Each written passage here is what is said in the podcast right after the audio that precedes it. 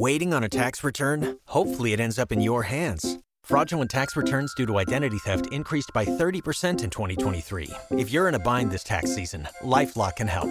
Our US based restoration specialists are experts dedicated to helping solve your identity theft issues. And all LifeLock plans are backed by the Million Dollar Protection Package. So we'll reimburse you up to the limits of your plan if you lose money due to identity theft. Help protect your information this tax season with LifeLock. Save up to 25% your first year at LifeLock.com slash aware.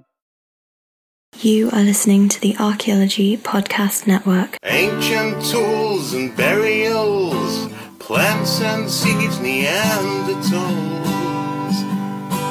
All these things we make no apology are the study of archaeology. But we don't do dinosaurs. No, we don't do Welcome to the Archaeological Fantasies Podcast, episode 38. I'm your host, Sarah, with my co host, Ken Feder. And today we're starting a new series where we're examining the history of pseudoarchaeology. Today we'll be discussing hyperdiffusionism and where it came from and how it's developed into the theory that it is today.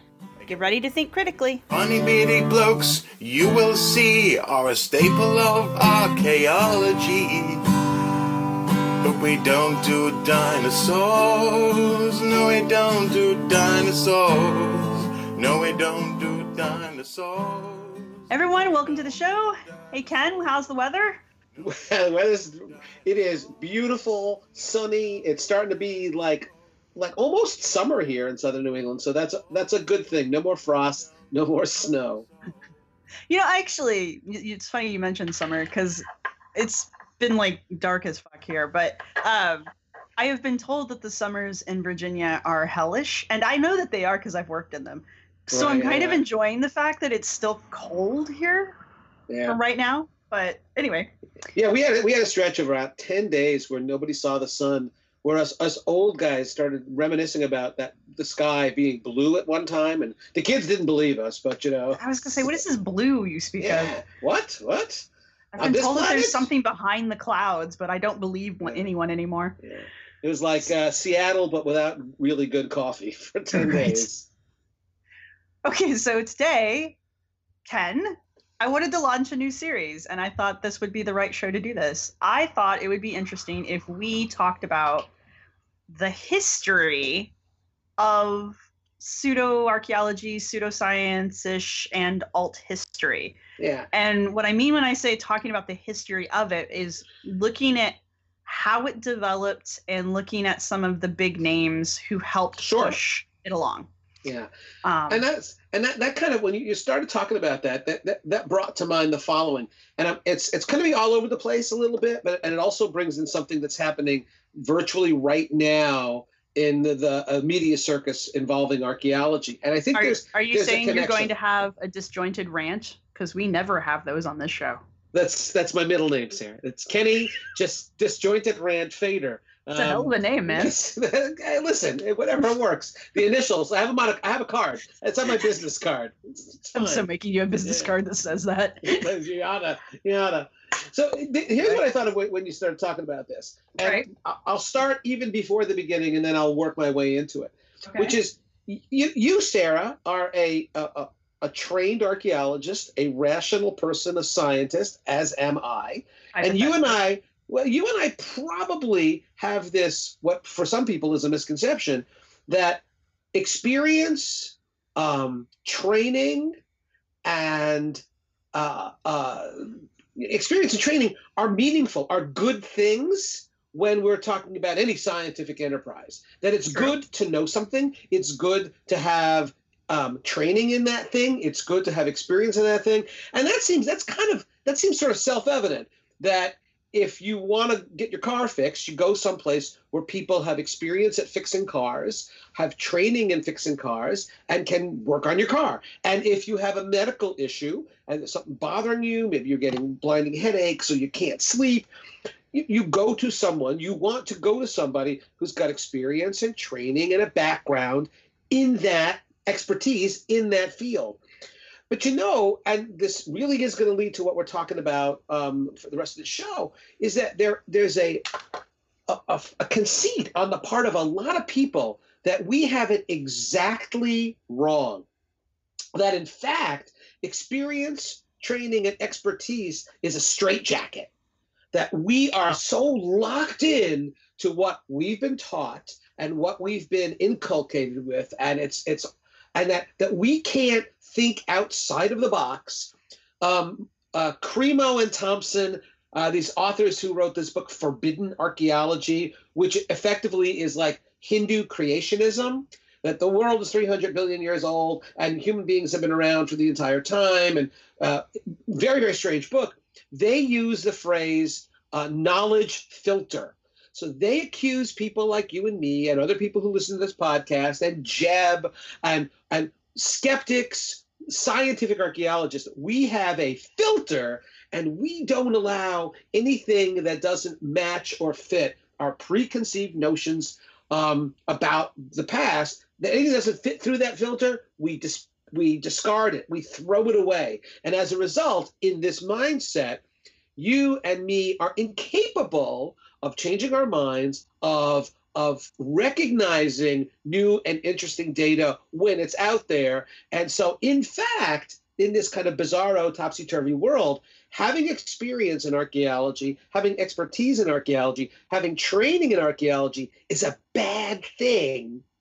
And that, in fact, it's much better if you have no background in it whatsoever because you're much more open to new thoughts and new ideas. And this has led to, I guess you would call it a meme.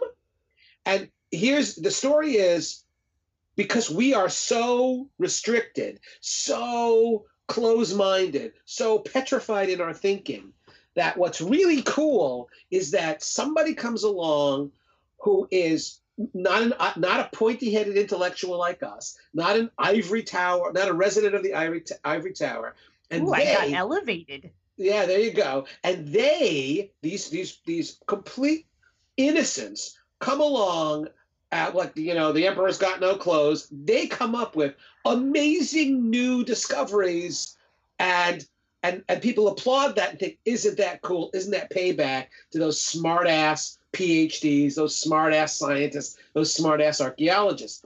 And uh, I'm coming back around to archaeology, but let me di- di- digress a little bit. This happens in and so, in every science, and it happens in medical science as well. And I remember remember a few years ago there was a movie called Lorenzo's Oil. Yes. It's a perfect example of this meme. So here, these and this is a true story. It's a very sad story, and this is not in any way um, me trying to to diss the parents of this child who was born perfectly normal for first five years of his life, and then started, you know, acting strangely, having headaches. He couldn't walk, and they went from doctor to doctor to doctor. In this kind, this is the the um, the kind of cliche version of the story. Went from doctor to doctor to doctor. People said, "Oh, it's just it's just all in his head. Uh, maybe he was exposed to some tropical virus." Until the doctor said, "No, he's got this genetic condition that prevents his body from adequately uh, metabolizing fats, and it's it's there's no cure. There's it's there's no good end here. He's going to die in a couple of years. The parents, not medical, no training in medicine, not doctors, not scientists, decided they were going to, by the force of their love, they were going to cure their son. And in the movie, they you know experiment. They read every medical journal, even though they have no background in medicine. They come up with this mixture of of various oils that you can buy off the you know off the shelf at the supermarket. They started feeding these oils to their kid, and eureka! All those scientists who said he was going to die. Oh, wait, I I have a question. Yeah.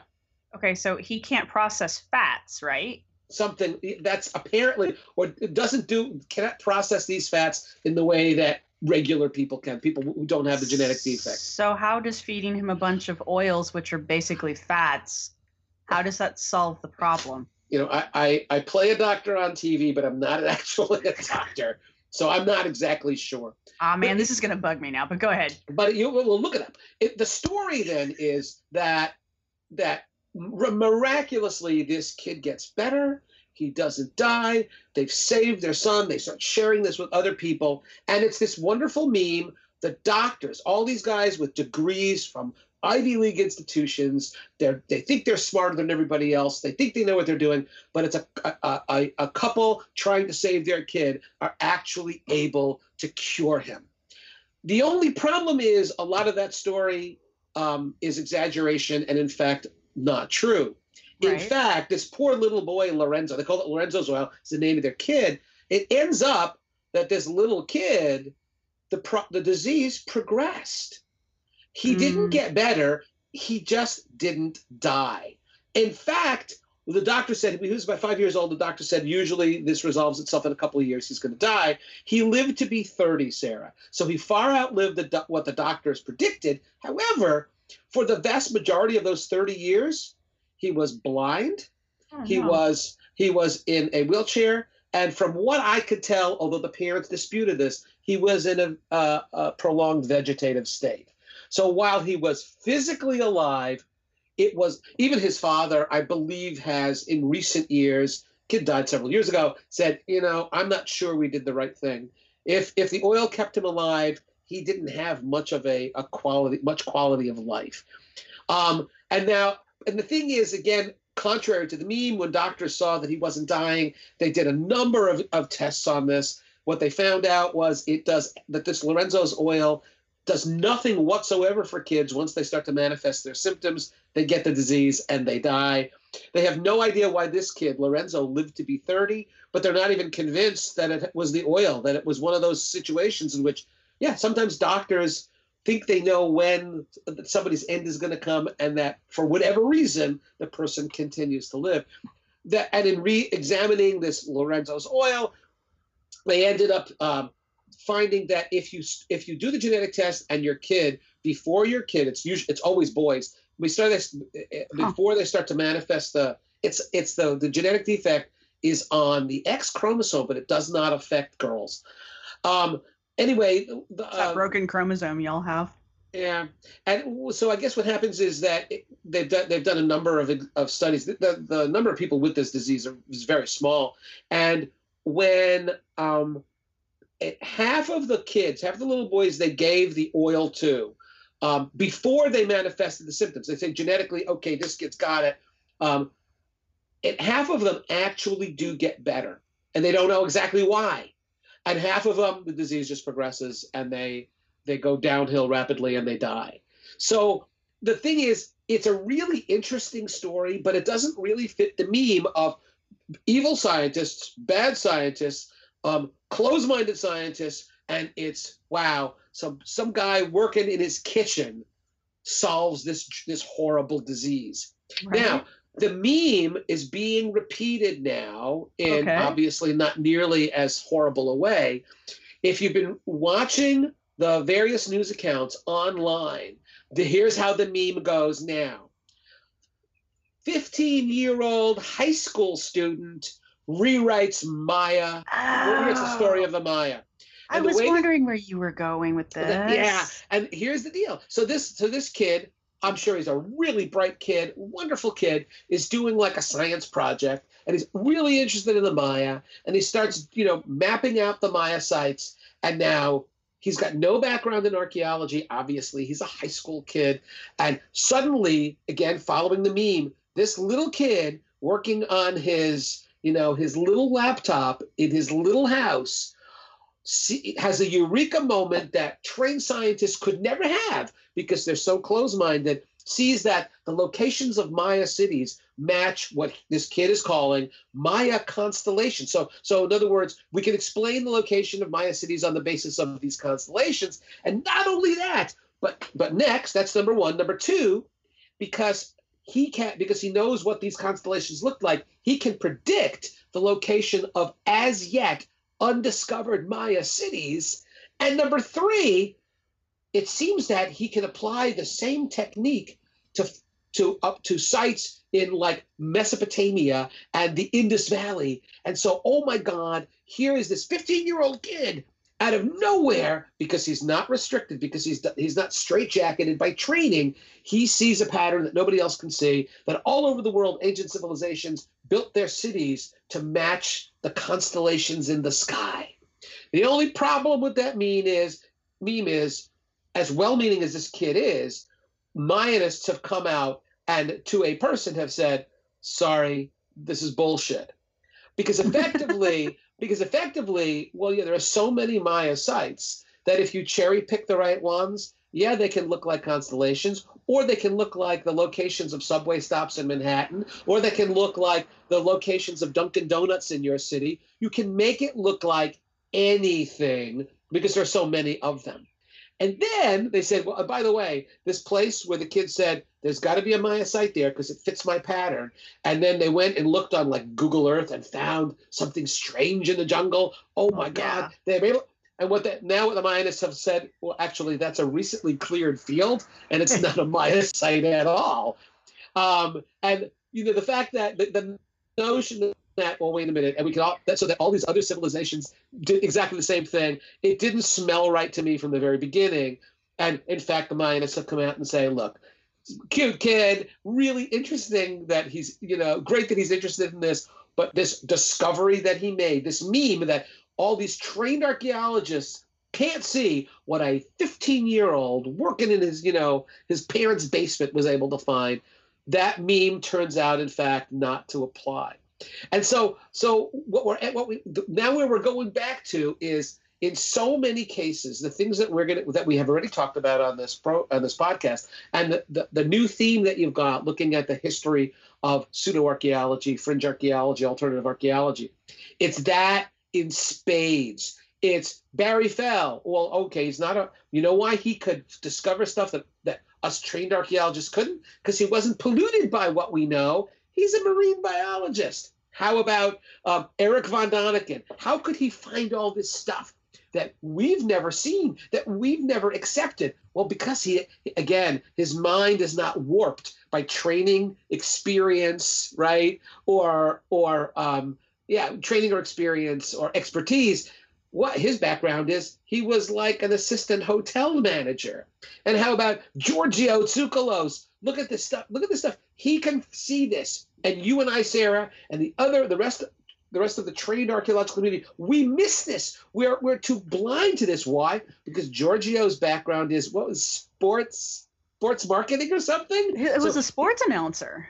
Yeah, something like that. And Graham Hancock, what's his background? Well, he was a journalist. The, the thing is, we go on and on and on, list every one of these, and it's the same idea. It's that it's that we, because we have training, because we are we are steeped in um, in archaeological training and experience because that's that's where we come from that we are we are limited. There's a box around our brains and we can't see outside of that box. And it takes somebody without any of those skills to see the truth. And it's it really is a kind of a bizarro strange world in which we are it, that people consider us to be at a disadvantage because we know something. How weird is that, Sarah? I've never really understood that phenomenon myself, but like you said, I've gone through college and I've been trained. And even when I was young, I understood that not having, you can't do something unless you know at least a little bit about it, which is the, the fatal flaw of this whole argument um, from their side. This whole, you know, not being a trained archaeologist makes you a better archaeologist because e- even the ones who are doing the most bizarre archaeology are still pantomiming what they think is archaeology. So they're still right. at some level trying to reproduce academic procedures, um, which I, I mean, I see that as kind of a little hypocritical, maybe. Uh, well, just just because, like, I mean, yeah, they're like, oh, I'm not a trained archaeologist, and it's like, yeah, but you think you're doing archaeology. So where did you learn to do this thing that you think you're doing? You're not doing it right, but right. you think you are. Yeah. So where they, did you learn that? They inhabit an alternative universe of okay, we know they go out and dig holes, we're going to go out and dig holes. Right, right. Only we're not going to be restricted in our interpretation. I it's mean, it's it's cult science is what it is. It's cult science. Right. Yeah. I, mean, I mean, that's literally what it is. They'll send samples out for radiocarbon dating, but because they have no experience with that, they don't know that, you know what, stratigraphy is really important and association is really important. And you can date a piece of charcoal. That's the easy part. The hard part is making sure that it's associated with the site that you really want to date. You don't want to date the charcoal. I don't give a shit how old charcoal is. I want to know when was the site occupied. And therefore, when I date the charcoal, I want to make damn sure that that charcoal is the same age of the site.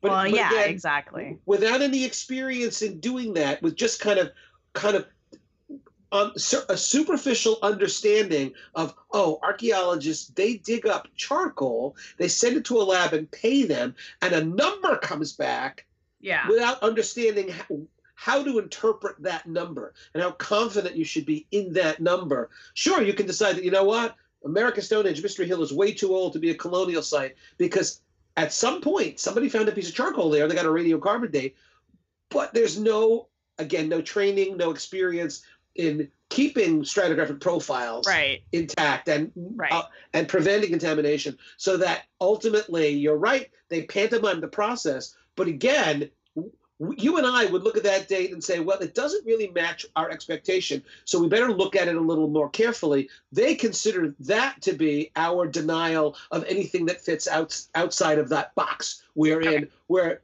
you know they're not looking at that at all they're completely credulous about it Yeah. Okay. Well, we're going to go to break real quick. And when we get back, uh, we are going to have a really brief history lesson and then probably rant some more. there you go Pulling up to Mickey D's just for drinks? Oh, yeah, that's me. Nothing extra, just perfection and a straw. Coming in hot for the coldest cups on the block. Because there are drinks, then there are drinks from McDonald's. Mix things up with any size lemonade or sweet tea for $1.49. Perfect with our classic fries. Price and participation may vary, cannot be combined with any other offer. Ba da ba ba ba. Everybody in your crew identifies as either Big Mac Burger, McNuggets, or McCrispy Sandwich.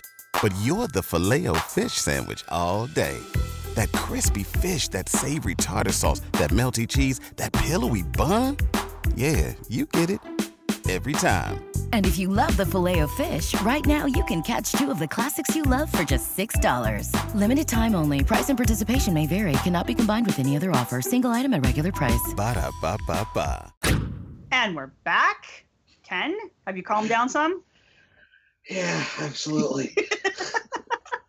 well, it's just you know what you know what happens, Sarah, is that I get up in the morning and I've got my you know my what- Yahoo page and I've got the the science feeds. So it's all this cool science stuff. I love that you still use Yahoo. I do. I love the Yahoo, and I guess well, I'm, you know, I don't do the Facebooks, so I got my Yahoo feed. And but if I got all this science, I got Scientific American and a bunch of other stuff. And the you know you, you know you open up and the first thing you see is high school student um, is going to cause the Mayanists to rewrite history, and you go, oh shit. And I immediately I'm skeptical, but I said, okay, let me take a look at this, and I'm reading it and saying, did, did any of the people writing this stuff have any background in science at all? Because there's complete, you know, it's the it's this embrace. It's it's this wonderful fairy story of the, the little guy in his garage builds the perpetual motion machine, and the scientists all look, oh, you know, the the the, the, the again the stiff necked. Oh, you Um, mean you haven't built your perpetual motion machine yet? Um, I'm working on directions it. off the I'm working on it. I, but listen, no, I, was- listen. The, but my time machine has been taking up all of my energy. So uh, the, the perpetual motion machine that ain't working yet for me. But I'm wor- I'm working on it. But yeah, I mean, it's just it it's it it it's ang- it it it's disconcerting. It's enervating. It's disappointing that even in ostensibly you know science-based news we're not talking about ancient aliens we're not talking about you know really fringe stuff but even there there's a lack of of of kind of reflection about well what does this mean should we not talk to people who are actual experts in the field before we go off half-cocked and say oh my god this is going to change everything Well, I think some of this actually, I think going over the history of this whole concept that we call currently pseudo archaeology will kind of shed some light on why people think that way. Um, Right. Mainly because uh, one of the things to keep in mind as we're going over the the audience to keep in mind as we're going over all of this is at some point archaeology and history and that kind of stuff wasn't really a field it was a thing that rich people and priests and people who had nothing else to do did um, Right. and so it's really interesting so we're going to focus mostly um, on alternative history and once we get through that i want to talk about um, the ancient aliens people and hyperdiffusionism through aliens Sure. but yeah, uh, yeah, yeah, no, you're go absolutely right. Absolutely right, Sarah. That that for a very long time, the, the archaeology didn't become professionalized until the 20th century. So you got a lot of guys out there saying, you know what, I'm going to dig shit up, and they did. Giovanni Battista Belzoni, who was like the first Egyptologist, his job before that, he was a circus strongman. Yep. And went to Egypt and said, yeah, I'm going to dig a bunch of stuff up. And the perception was that's what archaeology is. You go, you dig a bunch of stuff up, and then you bring it home to a museum. I think my That's- favorite Giovanni story though isn't even a him digging things. I guess it's ah, it's terrifying to think of today, but it's kind of comical for the era. He was investigating, quote unquote, a uh, mummy tomb Uh, and wasn't paying attention to where he was stepping and apparently fell through a floor into a mummy's crypt. Oh my God. and in a moment of i guess panic he's rolling around and thrashing and just decimating this mummy that he landed on because he couldn't get out of the the tomb fast enough. Yeah. um, which i'm sure is very disconcerting Yeah, I think in it, you know somewhere his his uh, I have it here somewhere his memoirs, and he actually talks about at one point climbing up a hill that was it was nothing but dead bodies. It was mummies, and the heads would fall would would break off the bodies and roll back down the hill as he's walking through them.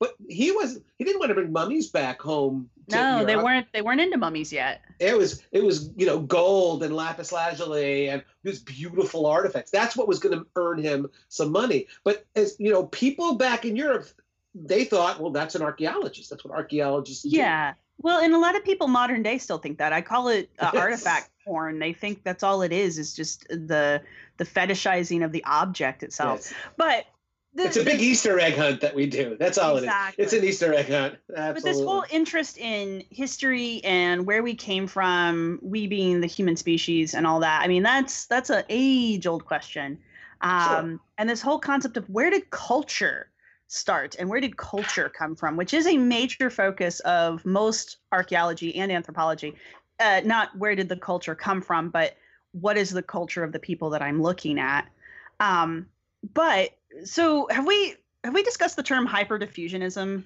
I, you detail know, we yet? probably have danced around it, but why don't you provide like a real, a real, a, a, what- a, a, a, a definition that everybody can kind of get their their hand, their minds around. Okay, so now I'm now I'm on the hot seat. So Yeah, diffuse, You notice how I did that, Sarah? Yeah, Pretty I saw- cool. Well, yeah, you sidestepped that quite well. I tell you what, tell you what. Before you do that, let's back up. The the concept of diffusionism is the Right. whole idea that ideas do travel, and there's nothing wrong with this. I mean, this no, happens. Ideas travel travel from people to people, so that people in in one river valley may develop a particular agricultural technique, or they may develop a, metallurgical technique, or ceramic, or whatever, and that because of trade, because of contact, war, whatever, people in adjacent valleys see this and go, you know, we'd like to do that too. And so they borrow those ideas, and ideas do spread across, Yes. you know, like ripples across a pond. When, here in North, here in Connecticut, the oldest ceramics that we find here, probably less than around 3,000 years old. And we don't see any developmental sequence. We just see, but bam, this, this ceramic type called Vinette 1 shows up in Connecticut 3,000 years ago. And when we look to the west and the south, we see the same kind of ceramics, only it's a little bit older. And so Right. we know, you know what? They didn't develop, they didn't invent ceramic technology in Connecticut. It diffused, it moved in from the west and the south. And that's, That's an different. excellent example. Yeah, and corn, corn agriculture. That Oh, was developed in Mesoamerica. We know um, teosinte is the wild ancestor of corn. It doesn't grow in North America. Teosinte does. Teosinte was domesticated by people, and it spread from there. And we find that's five or six or seven or even eight thousand years ago, south of the border in in Mexico. Um, in Mesoamerica, and then we start seeing it show up in the American Southwest around 4,000 years ago, and the American Southeast around oh, 3,000 or 3,500 years ago. So it's pretty, and, and no, again, no developmental sequences. It, we see that that stuff, bam, it shows up. It diffused from the South. That happens. Now, hyperdiffusionism is taking the concept of diffusionism to, I want to say, the crazy level, uh, which I don't think is entirely fair, but that's how I feel about it. Hyperdiffusionism is almost always used by the fringe, and it's always used in the context of there was a great civilization Yeah, X, and said civilization X created all culture, all art, all technology, all everything. And then those people went out and taught that culture to everyone else in the world. Yeah, you got it. That's Yeah. hyperdiffusionism. Yeah. And that falls squarely into the realm of the fringe. And that is kind of what we're going to be talking about today and maybe a little bit in another show later Right. on. Um, because the concept of hyperdiffusionism has actually been around since bef- since like the early 1800s, if Right, not a little bit earlier. Yeah, yeah. Um, originally, it was thought that because there's always there always for hyperdiffusionism to work, you have to have a mother culture. Basically, you have to have a culture that has all this stuff. And originally, because of you know religion was so big in society, you know back in the day, they always thought that it was the Garden of Eden or um, the cradle of humanity, which floated around depending on who was talking about it. It's been everywhere from like Right. Bolivia to what Argentina, I think. So yeah, Argentina. So the the nobody really ever can decide where this mother culture starts, but it starts and then it starts to spread. And it for a long time it was actually an accepted theory because you know in the early 1800s we didn't have we didn't have science like we have today um, so there wasn't any there wasn't a lot of checks and balances here. And also we didn't have as much information as we have today. We have a lot of information now because we've had the you know the academic field of history the academic field of archaeology the academic field of anthropology and all of those other related fields. We've had those for so long now a lot of people don't even understand what it would be like to not have these developed fields of science.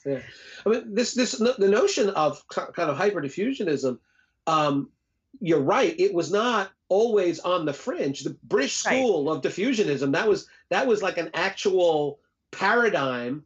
Uh, that was a, a, a, a kind of a truth held by a lot of British anthropologists. yeah That, you know, you know what? The, essentially, to look at it from even the other perspective, uh, Sarah, it's basically the assumption is that most human groups, most people, most cultures are dull and uninventive and would never progress. And it took a genius culture, Right. some some culture that had, for whatever reason, this ability to progress. It happened there, the mother culture, as you said, and everything spread out from there.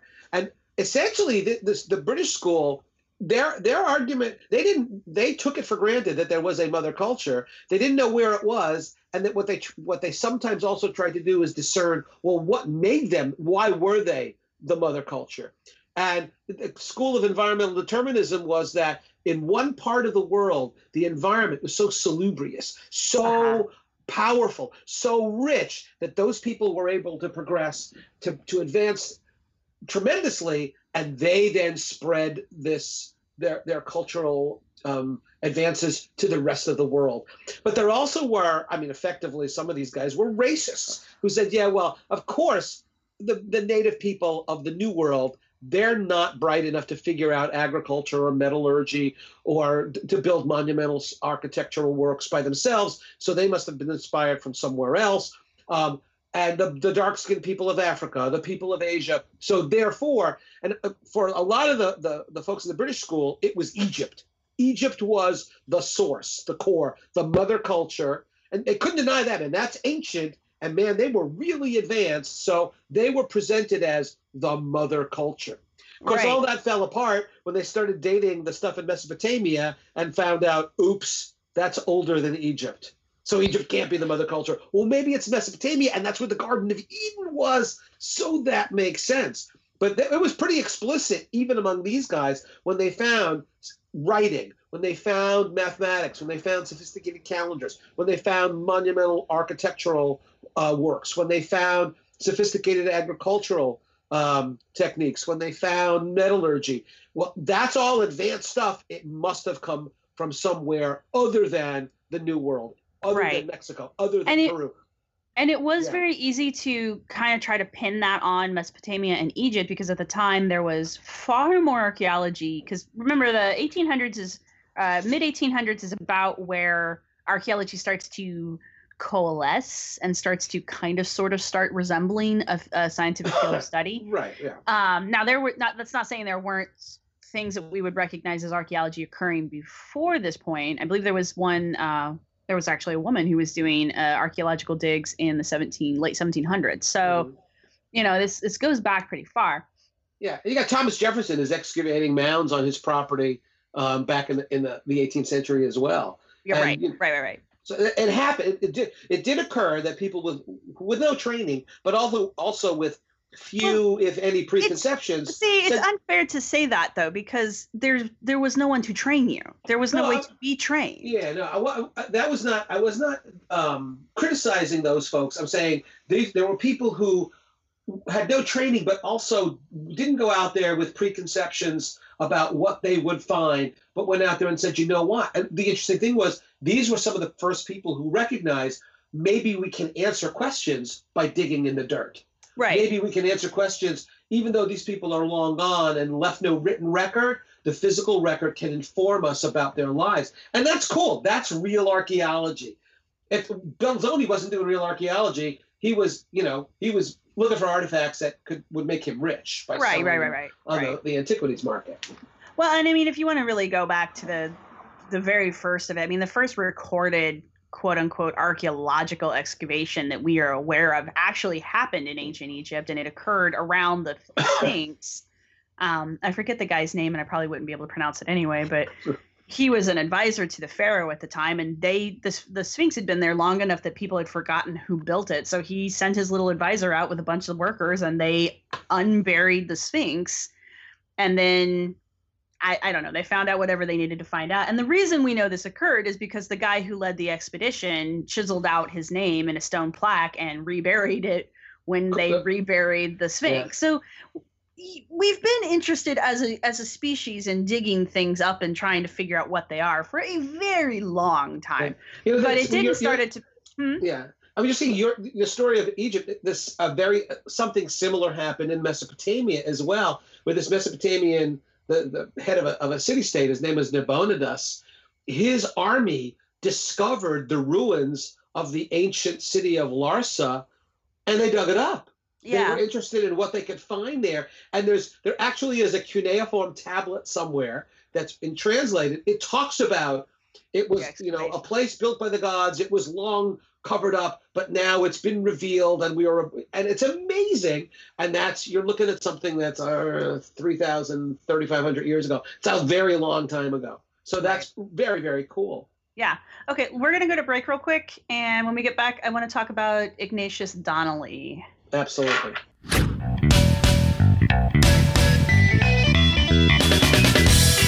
Women in Archaeology is a show about archaeology by the women of archaeology. An alternating panel of women archaeologists discuss the issues in archaeology that impact professionals and the public every day. Check out Women in Archaeology for a different perspective on the past today at www.archaeologypodcastnetwork.com forward slash WIA. Now let's get back to the show.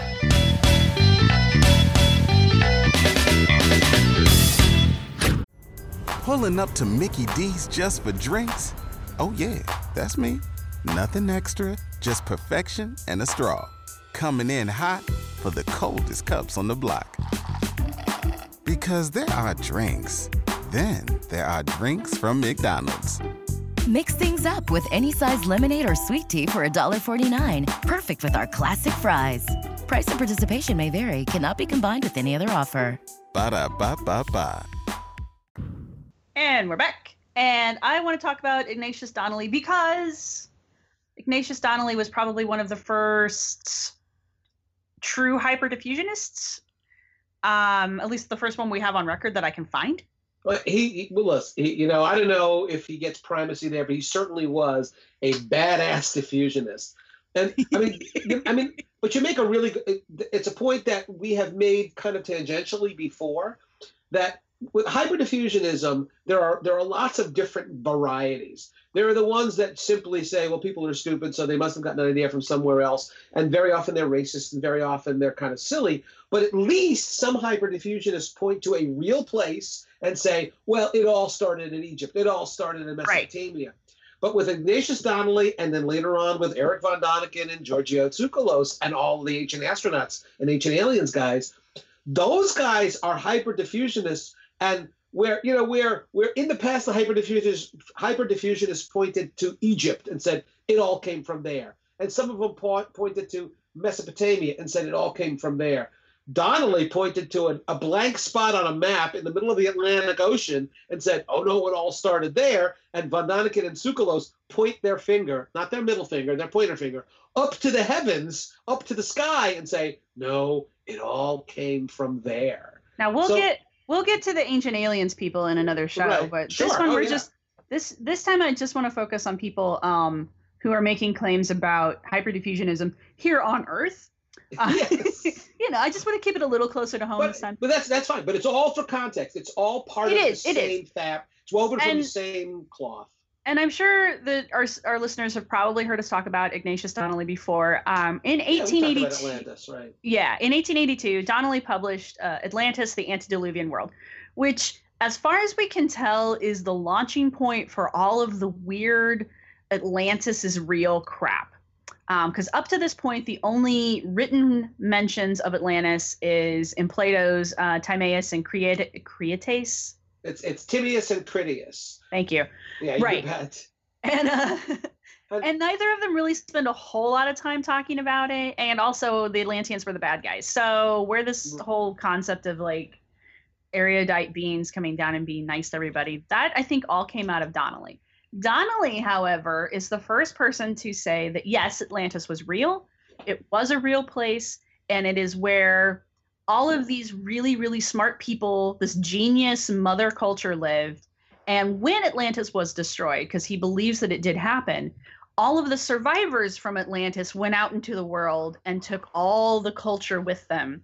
And that's how, that's why we have these advanced civilizations at these ancient points in history, is because they all got influenced by the great Atlanteans. Right, and it's it. But again, exactly as we've been, been talking about, the fundamental theme, the fundamental assumption is all- the people of the world needed what effectively was a peace corps to Right. bring them up from their their benighted uh, ignorance and poverty and primitiveness, and they needed a mother culture, a superior culture that had worked it all out, metallurgy and and and the, the architecture and engineering and math and all that stuff. They had already worked it out, and they're the ones who introduced it or shared it with the rest of the world. And to keep with another theme that we've been on about for several episodes now, actually, Donnelly believed that uh, Atlantis was the original home of the Aryan race,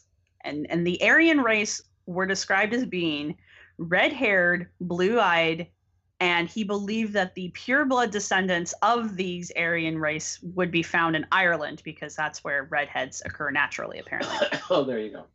Um, so it is in keeping with that whole. I, I have a hard time calling it racism at this point in history just because it was like everybody was like this, but it was racism.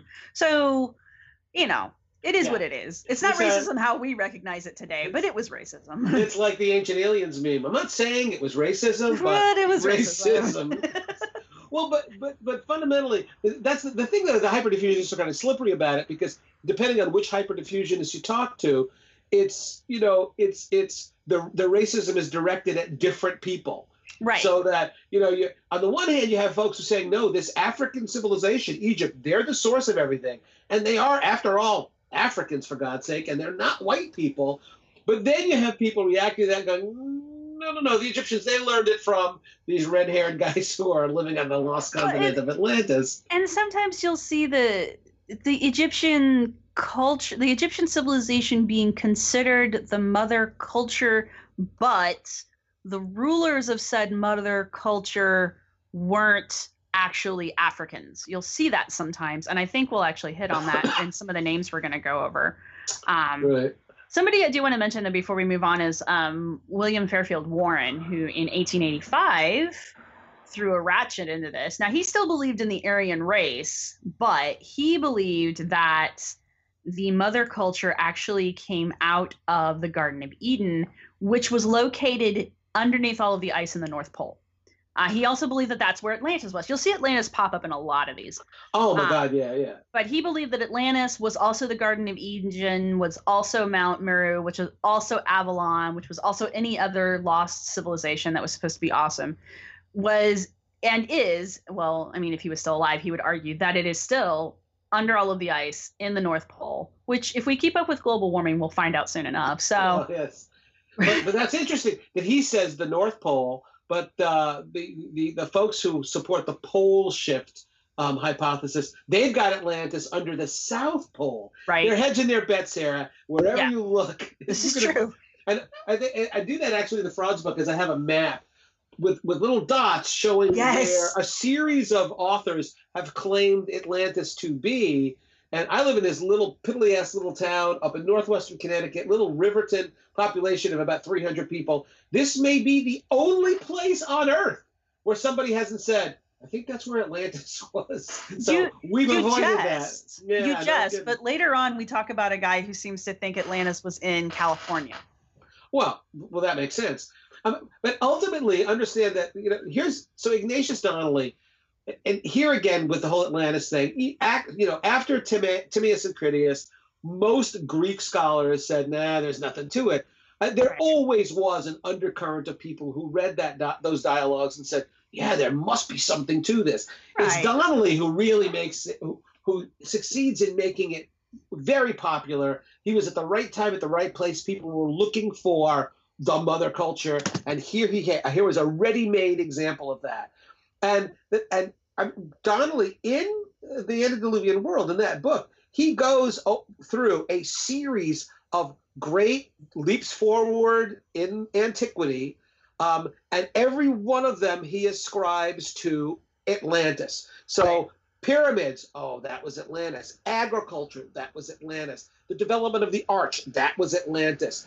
And because essentially what Donnelly does is if you are this hyperdiffusionist and if you truly believe that human beings are kind of dull and uninventive and that all great ideas start in one place, then when you look at a map of the ancient world and see pyramids in Mexico and pyramids in Egypt and earth mounds that look like pyramids in North America, you, you the only conclusion you can draw is well, since they all are exactly the same, they must have this a source, a single common source. Right. We don't have that. It must be this lost continent. And he did the same thing with agriculture. He did the same thing with metallurgy. He did the same thing with the arch, where he finds things in different parts of the world and says, "Wow, these are really similar." They couldn't have developed on their own. People are not inventive enough to do that. They must have diffused from somewhere, and you know the place that he decided they diffused from was a mythical lost continent. Well, and you can forgive in these people's in, in Donnelly and uh, in Donnelly and Warren's defense, you can forgive it a little bit because we're talking about the mid to late 1800s. Again, the field itself is just starting to become a thing. We don't have a lot of information. I don't. They don't have dating methods. I don't. I don't even. They've got stratigraphy at this point, but I don't think they really have much of anything else and they Yeah. certainly don't have any of the chemical and, and uh, scientific ones that we use today. So you know, you can kind of forgive this concept of like, oh, hey, it must have all happened at once, and it must have all happened during you know one great migration or several migrations, because we were kind of guessing at this point anyway. Yeah, you know Uh, what, Sarah? You can you can be forgiving. I'm not going to be forgiving. You, here, don't have to be. I just want people to understand that there's some context to this. It's not just like a bunch of dumbasses, you know. Well, but but you know you know, as as they said in in um, what was that movie, uh, Forrest Gump? Stupid is as stupid does. Um, Well, Donnelly did have a bit of criticism when he published his book, though. He, he and Warren. Yes, it is true that there was no radiocarbon dating. It's true that we don't certainly when he was writing in the late 19th century, we didn't know as much about the ancient cultures of Egypt and Mesopotamia and of the Indus Valley and the, the, the Yellow River in China and of the New World and North and South America. But Donnelly knew goddamn well what crops were planted by the indigenous people in those areas and knew that they they've been doing it for a long time and he knew damn well that the the Aztecs weren't growing wheat, they were growing corn. And the Mesopotamians weren't growing corn, they were growing wheat. And so Donnelly had to ignore the fact that the Atlanteans, who are spreading agriculture all over the world, did it kind of idiosyncratically. How come they didn't give the Aztecs wheat and rice? And and how come he didn't give the the ancient Chinese and the Egyptians corn and potatoes? It if Donnelly had, I think, had rationally looked at the evidence, even the evidence available to him, he would have said, This is kind of wrong. and he would have. And although Donnelly, yes, knew very little about pyramids in Egypt and pyramids in Mesoamerica, if he looked at any of the, Right, the yeah. plates of what they looked like, okay, okay, Ignatius, they're bigger on the bottom than they are on the top. Try building something uh, different from that. But they really don't look alike. And he knew that the Egyptian pyramids were burial chambers. He knew the Mesoamerican ones weren't. And he knew that the flat top pyramids, the mounds of the American Midwest, well, those don't look anything at all. They're truncated pyramids. They don't look anything at all like Egypt. And yet, when you look at his maps of the spread of Atlantean culture, Yeah. in, in America, it's the, it's the, the Mississippi Valley and the Missouri River and the Ohio River. All of those are are colored in in his map as being, oh yeah, the, it's the mound builders. They were from Atlantis. So, you know, yes, we can forgive him for not having the details right, but even in the general things, he just got it. He, you know, he had this fixed idea in his head that people couldn't figure out stuff on their own. So even things that are vaguely similar, they must have a common source. I, I'm not going to say. I'm not going to say that he or any of his cohorts did not go into this with with confirmation bias. I'm I'm not going to say that because almost all of them when they publish are criticized by the establishment. There was an establishment back then and and they did get criticized by the establishment. So, you know, I mean, I'm not saying that uh we should forgive them everything. I'm just saying it's a little bit more understanding as to why these kind of ideas would come up and spread so quickly. Because nowadays, if you were to come up with an idea like that, A, you would be shot down immediately. And B, it should be harder for that concept to travel, even though, uh, as we can see, and we will see later with um, modern publishers like Von Däniken, like Menzies, like um, Hancock, they're still very that, that concept still takes off and it's still very popular but it's i want to say it's popular for slightly different reasons it's still basically racism but it's a different kind of racism Yeah, and I think, but I think, listen, I- you're you're you're wrong to forgive these guys. I'm sorry. that's fine that's but, fine But but no, here but here's the deal. I think what we're what we're discussing though does bring up a really interesting question, and which is why do people outside of beyond the writers of these of these works of fiction that they're claiming is history, beyond us archaeologists who get all you know get up on our high horse and say no no no that's wrong. Why do people so want to embrace the notion of the mother culture? of one group of geniuses living in a privileged environment who make all the discoveries and all the inventions and they provide it to everybody around the world. Why is that? And I, I'm asking this question because I don't know the answer. Why do people want to embrace that? What's so appealing about the idea that, well, you know, most people are kind of dull and they need an inspiration from outside of their own culture for them to progress why is that more appealing to people than the notion that you know where you know what everywhere people live they have to rise to the occasion to survive and they make discoveries on their own they spread these out and that's that's why we find ancient civilizations in mesoamerica in south america in southeast asia in eastern asia in southern asia in northern africa in central africa in europe. Why is it everywhere I mean, why, why, what, why is an explanation that well, they all got, they all borrowed it from somewhere else? Why is that embraced by people? Um, and why do those folks want to reject the notion that you know what, people are smart everywhere? I think it's a mixed bag of reasons. I think the easiest re- the easiest answer for that is it's a cool thought, it's a cool story, and people like cool stories. Um, that's not the only reason, and it's way too simplistic. I think some of it also has to do with people like to be special.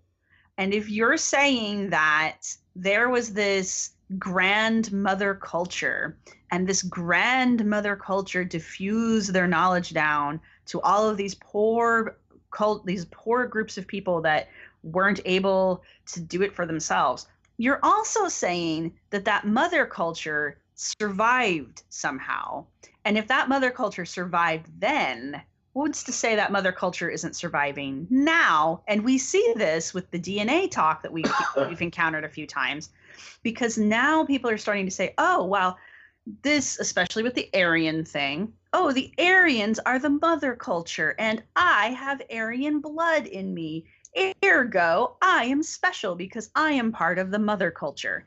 And uh, maybe, yeah, yeah. I think there's other reasons too, but I mean, there's just like the plain old just conspiracy theorists who just can't believe anything real is real. But I think a lot of it has to do with they like the fun story and people yeah. really want to be special. Yeah. I don't think, I'm not sure I ever shared this little story. Um, years and years ago, my my older son is he's 30 now. Oh, he's gonna be 30 in like a couple of weeks. anyway, but he was uh, maybe we're looking at Josh. This is my uh, Josh is six or seven years old, and that was a time when you know we didn't have a computer at home. When I needed to go on to, to go online, we went to school, went to my university where there were computers and the internet. And um, I remember I was doing some research for a book, and Josh, super smart kid, I said, look up look up evolution, Josh. See what you can find. And this is, you know, this is these are days when there weren't millions and millions of websites. There were like six or something. And so anyway, Josh used whatever the search engine was and looked up evolution. And his, this is a naive kid, right? My, my, my, he's seven years old, maybe he's eight, whatever. And he goes online and he says, "Dad, is any of this true?" And I went over, and it was a website that essentially said all of the great inventions ever made in the world, and from antiquity right to the present, were all produced by wait for it, white people. And then it went, but no, it went down. Well, this, yeah. Again, Josh is again. He's he's a little kid, and he's a little white kid. So he's reading. This little white kid, Josh, is reading about how special white people are because they invented everything. And we're looking at Stonehenge, at the pyramids, the Sphinx. Yeah. That's a white guy. Um, agriculture, every great invention. They, because they started with antiquity and they worked their way up you know to i don't know you know liquid shampoo white people. And the, the thing is of course when i looked in fact the site was the banner of the site was the national white people's aryan party collective. And it was in fact a it was a neo-nazi site. Ah oh, man, uh, that's you really just wait. We've got we've got you just wait until we get to the far end of this list, man. Well, yeah, but what, but I'm saying that that even then, right, with my kid just look just looking on the internet, that's that same thing that God damn it, we are smarter than anybody else, and archaeology proves that, and we should you know regain our whatever the hell these crazy people are trying to regain. But that was but that was i mean that's that's the same kind of thing. That they were using archaeology misusing archaeology, misrepresenting, misunderstanding, and misrepresenting what the archaeological record actually says, so that every archaeological site where you find cool stuff, that's white people. Well, no, and I think it's great that your that your son Josh was capable I mean, that, that says something about the way he was raised and the, and the way you guys raised him. That he saw that and he questioned that Oh yeah, yeah. right off the Now, bat. He didn't say, "Oh, this is a lie." He just said, "Is, Well- is this?" He was perplexed. He was surprised. Is that It true? didn't sound right to him, and right, that's a good exactly. thing. There are some people that read that though, and they're like, "Oh, I always knew it," you know, and it's just Yeah. confirming something that they already believed, or you know, instead of, or maybe they're like your son, and they're like, "Hey, Dad, is this real?" And the father comes over and says, "Yep." You oh, know, I mean, Scary, huh? well, it is. I mean, if you had told your seven-year-old son that yes, that was true, Oh, right. do oh, you of think he course. have questioned you? Yeah, probably no. He definitely would. Well, my, my Josh, oh, he would. He questions every. He continues to question everything I say. No, that's fine. But now, for those listening to the podcast, understand that that you know I know Sarah a bit. She knows me. Neither one of us are the kinds of people who see you know a racist under every bed. That everything is interpreted through that lens. But you know, when you've got people saying white people invented everything, there's Yeah. there's no other word you can use to describe what that is. That's racism. That's the appropriate use for that word. Um, there, there are, you know, we can get into lots of arguments outside of the context of this podcast about people who get all bent out of shape. But you, you, that's the first thing. You play the race. We are not playing the race card here. That card was played by these assholes who put together these websites who say it's white people from the very beginning of time, and all we're doing is is diagnosing it. I don't think my race card gets me very far anymore, so Yeah, there, there you go. there's no point in playing it. but yeah, no, so we covered quite a bit. Um, but as I was predicting, this is definitely going to be a multi-parter, and I hope people stick around with it because we barely made it to the 19th century, and we got a lot more to go. Um, But yeah, it so was a good. It was a good start, Sarah. I think it is a good start, and we'll pick these up as we have time to pick them up in between all of the interviews that we have scheduled for the next couple months coming up. So Ken, thank you very much.